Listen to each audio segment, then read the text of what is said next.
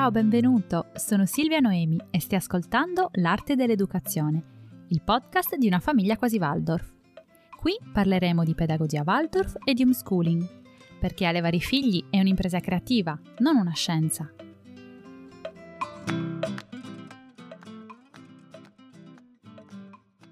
Educare con le fiabe. Chi è una fiaba? Nelle fiabe l'uomo è rappresentato in tutte le sue parti il re rappresenta l'immagine di un io maturo e regale. Il principe, un io non ancora così elevato, ma pur sempre di sangue reale, che sopporta con coraggio tante prove per poter poi prendere il posto del padre. Le principesse sembrano quasi le anime umane, sensibili e pure, che si trovano spesso in pericolo e in attesa di essere salvate. La strega, il drago, il lupo ci ricordano la parte più oscura di noi, con la quale a volte dobbiamo combattere per non caderne prigionieri, per liberarci dalle fiamme, per liberare il nostro cuore trasformato in pietra. E quelle fate vecchiette che dispensano buoni consigli e regalano soluzioni inattese assomigliano proprio alla nostra coscienza, al nostro intuito e alla nostra buona sorte. Le fiabe ci insegnano ad affrontare la vita con coraggio. Cappuccetto Rosso entra dentro il lupo, ovvero il male, per farne esperienza e poi risorgere sana e salva. Certo, non sempre se ne esce illesi. La vecchia nonnina, appena uscita dalla pancia del lupo, riesce a respirare a stento. Ma questa è la vita. A volte ci si domanda se il contenuto delle fiabe non sia troppo crudele, ma non dobbiamo preoccuparci. In un certo senso il bambino è più ricettivo di noi, poiché riesce a cogliere il pensiero che fa da sfondo alle immagini della fiaba egli ha ancora la fortuna di vivere in due mondi, fantasia e realtà, e questa possibilità durerà più o meno fino ai nove anni, quando il processo di autocoscienza lo porterà ad avere un rapporto diverso con la realtà. Così la lotta contro il drago apparirà come una semplice prova da superare sulla strada per il bene. La paura può nascere solo quando la narrazione avviene in maniera teatrale e con la voce rendiamo effettivamente crudeli certe immagini ma se le fiabe sono narrate con animo tranquillo, il bambino si sentirà a proprio agio in tutti gli eventi descritti. A che età leggere le fiabe?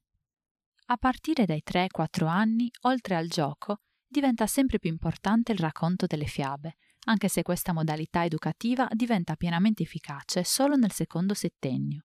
Infatti, nei primi sette anni l'influsso più forte deriva ancora da ciò che effettivamente viene fatto e non semplicemente detto. Con i bambini prima dei sette anni è bene dunque raccontare la fiaba accompagnando la parola con gesti e movenze significative, che si imprimeranno più profondamente e continueranno ad agire nel bambino. Il puro valore educativo della fiaba lo incontriamo nel secondo settennio, quando il bambino diventa avido di immagini e le ricerca in tutto ciò che gli offriamo. Rudolf Steiner consigliò di raccontare al bambino di questa età delle storie appositamente ricercate per descrivere le sue specifiche qualità di carattere, abitudini e difficoltà. Se per esempio abbiamo un bambino egoista, impulsivo o ingordo, gli si può raccontare l'antica favola del cane che attraversa un torrente con un pezzo di carne in bocca. Vedendo la carne specchiata nell'acqua, nella sua folle bramosia, cercò di afferrare l'altro pezzo di carne. Naturalmente non solo non riesce nell'impresa, ma anche la carne che aveva in bocca gli sfugge e viene portata via dalla corrente. Oppure, nel caso di un bambino che tende a non essere sincero, si può raccontare la storia del bambino bugiardo, a cui non vuol più credere nessuno, anche quando dice la verità. Al lupo al lupo. A tal fine si possono utilizzare molte antiche fiabe e favole, che sono tanto più efficaci quanto più sono ricche di particolari e con quanta più partecipazione le si racconta. A un bambino pauroso si possono per esempio raccontare fiabe come quella dei quattro musicanti di Brema, dei fratelli Grimm. Quando poi, dopo l'età delle fiabe, il bambino è pronto prima per le saghe e le leggende, poi per la storia vera e propria, si aprono splendide possibilità di racconto, come la saga di Sigfrido e Crimilde, Achille e Ettore, la vita di Alessandro Magno, Annibale, per quanto riguarda il lato eroico de- e delle gesta oppure la vita di Buddha, Socrate, San Francesco e Santa Elisabetta, per quanto riguarda la ricerca delle verità e delle virtù umane. I secoli della storia sono pieni di figure dalla cui immagine il bambino può trarre forze per rafforzare il bene. Esistono fiabe con vari livelli di complessità. A livello più semplice troviamo ad esempio la zuppa dolce. adatta per i bambini di tre anni, i quali hanno una percezione della vita di eterna abbondanza e amano ascoltare la storia di un pentolone che continua a far trasbordare la zuppa finché la giusta parola magica non venne pronunciata. Inoltre le fiabe generalmente raccontano di un problema che deve essere risolto, come appunto far smettere il pentolone di cucinare, o di una lotta contro il male, che assume varie forme, come la regina di Biancaneve.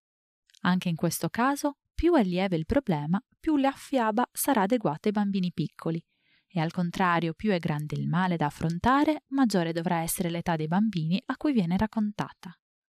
Un altro aspetto delle fiabe è che l'eroe e l'eroina devono affrontare alcune difficoltà o partire per un viaggio impegnativo prima di riuscire nella loro missione.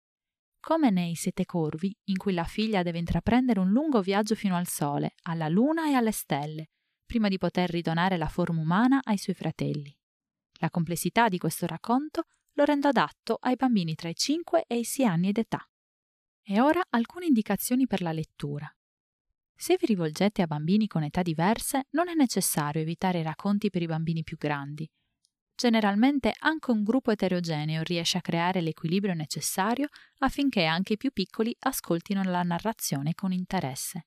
E quando al contrario raccontate una fiaba più lieve, dedicata ai bambini più piccoli, raramente i più grandi si annoieranno.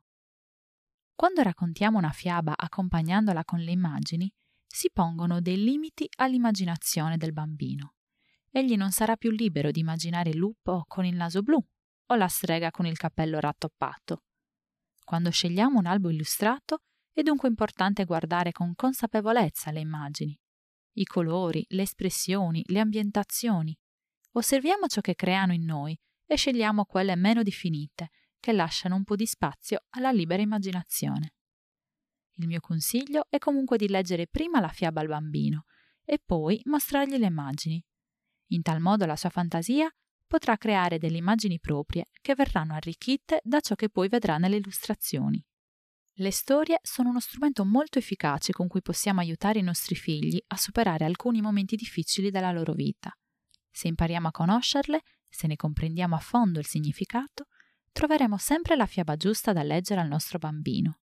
Per questo non entrerò nel merito della scelta della fiaba settimanale, in quanto sono convinta che solo chi vive il bambino ogni giorno può rendersi conto di cosa abbia bisogno in quel momento per la sua crescita. Mi limiterò a fornire qualche indicazione. Ora proviamo a suddividere i racconti per età, ma vi prego di considerare tale schema come una mera indicazione. Sarebbe opportuno che ciascun genitore si prendesse il suo tempo per elaborare un giudizio personale, anche in considerazione del proprio bambino. Le fiabe dai tre anni i bambini di tre anni si sentono appagati dalle storie brevi sulla natura o con una trama semplice, come la zuppa dolce. Man mano che si abituano alla narrazione, possiamo introdurre dei racconti sequenziali, come la rapa gigante. La rapa è cresciuta tanto che il nonno non riesce a coglierla da solo.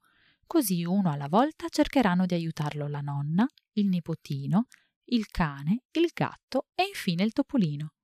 Tutti insieme riusciranno a cogliere la rapa, i racconti di questo tipo, che presentano delle ripetizioni, sono perfette per quest'età. Adesso un breve elenco. A titolo esemplificativo possiamo nominare la fiaba di Riccioli d'oro e tre orsi, Pidocchietto e Pulcettina, la papa dolce, la rapa gigante, la signora Olle, l'omino di pan di zenzero, la vecchia signora e il suo maialino. Le fiabe dai quattro anni. A quest'età i racconti possono essere un po' più complessi, però l'atmosfera rimane allegra e senza grosse difficoltà o lotte. Vanno bene le fiabe dei tre porcellini, il lupo e i sette capretti, la rapa, Mascia e Orso, gli gnomi, i cigni selvatici, il brutto anatroccolo. Dai cinque anni le fiabe si arricchiscono di dettagli e le trame sono più complesse il personaggio principale ha un compito che riesce a portare a termine senza grandi difficoltà, nonostante gli ostacoli. La maggior parte delle fiabe per quest'età sono dei fratelli Grimm. La pioggia di stelle, il principe Ranocchio, la signora Olle, Capuccetto Rosso, i musicanti di Brema, l'Oca d'Oro, la vera sposa, la casa del bosco, la regina delle api, i sette corvi, Biancaneve e Rosa Rossa, Rosa Spina, L'asinello, Tremotino, Biancaneve, Ansel e Gretel e Pollicino. Dai sei anni inizia un'età particolare. I bambini si stanno preparando per iniziare il percorso della scuola primaria. Questo è un momento particolare per loro, che perdono i denti dal latte e sentono pian piano il distacco dalla prima fase dell'infanzia. Le fiabe, per questa fase di sviluppo, raccontano di personaggi con un'esperienza personale di sofferenza e per tale motivo sono sconsigliati per i bambini più piccoli. Le fiabe ad esempio di Giorinda e Gioringhello, Fratellino e sorellina, Cenerentola, Raperonzolo, I tre uccellini, La palla di cristallo, I tre fratelli. Le fiabe sono un ottimo nutrimento dell'anima e continuano a parlare al bambino anche dopo che la narrazione si è conclusa. Se proponete al bambino la stessa fiaba per almeno una settimana, noterete che inizierà a incorporare nei suoi giochi delle piccole perle prese dal racconto. Questa è la prova che la fiaba sta nutrendo la sua anima. Hai appena ascoltato L'arte dell'educazione, il podcast di una famiglia quasi Waldorf. Lo troverai su iTunes, su Spotify e su tutte le principali piattaforme. Ti chiedo di lasciare un commento se l'episodio ti è piaciuto e di condividerlo. Per chiacchierare con noi puoi iscriverti al gruppo Facebook Pedagogia Waldorf e Homeschooling di una famiglia quasi Waldorf e ci trovi anche sul nostro sito www.unafamigliaquasiwaldorf.it. Un abbraccio grande, a presto!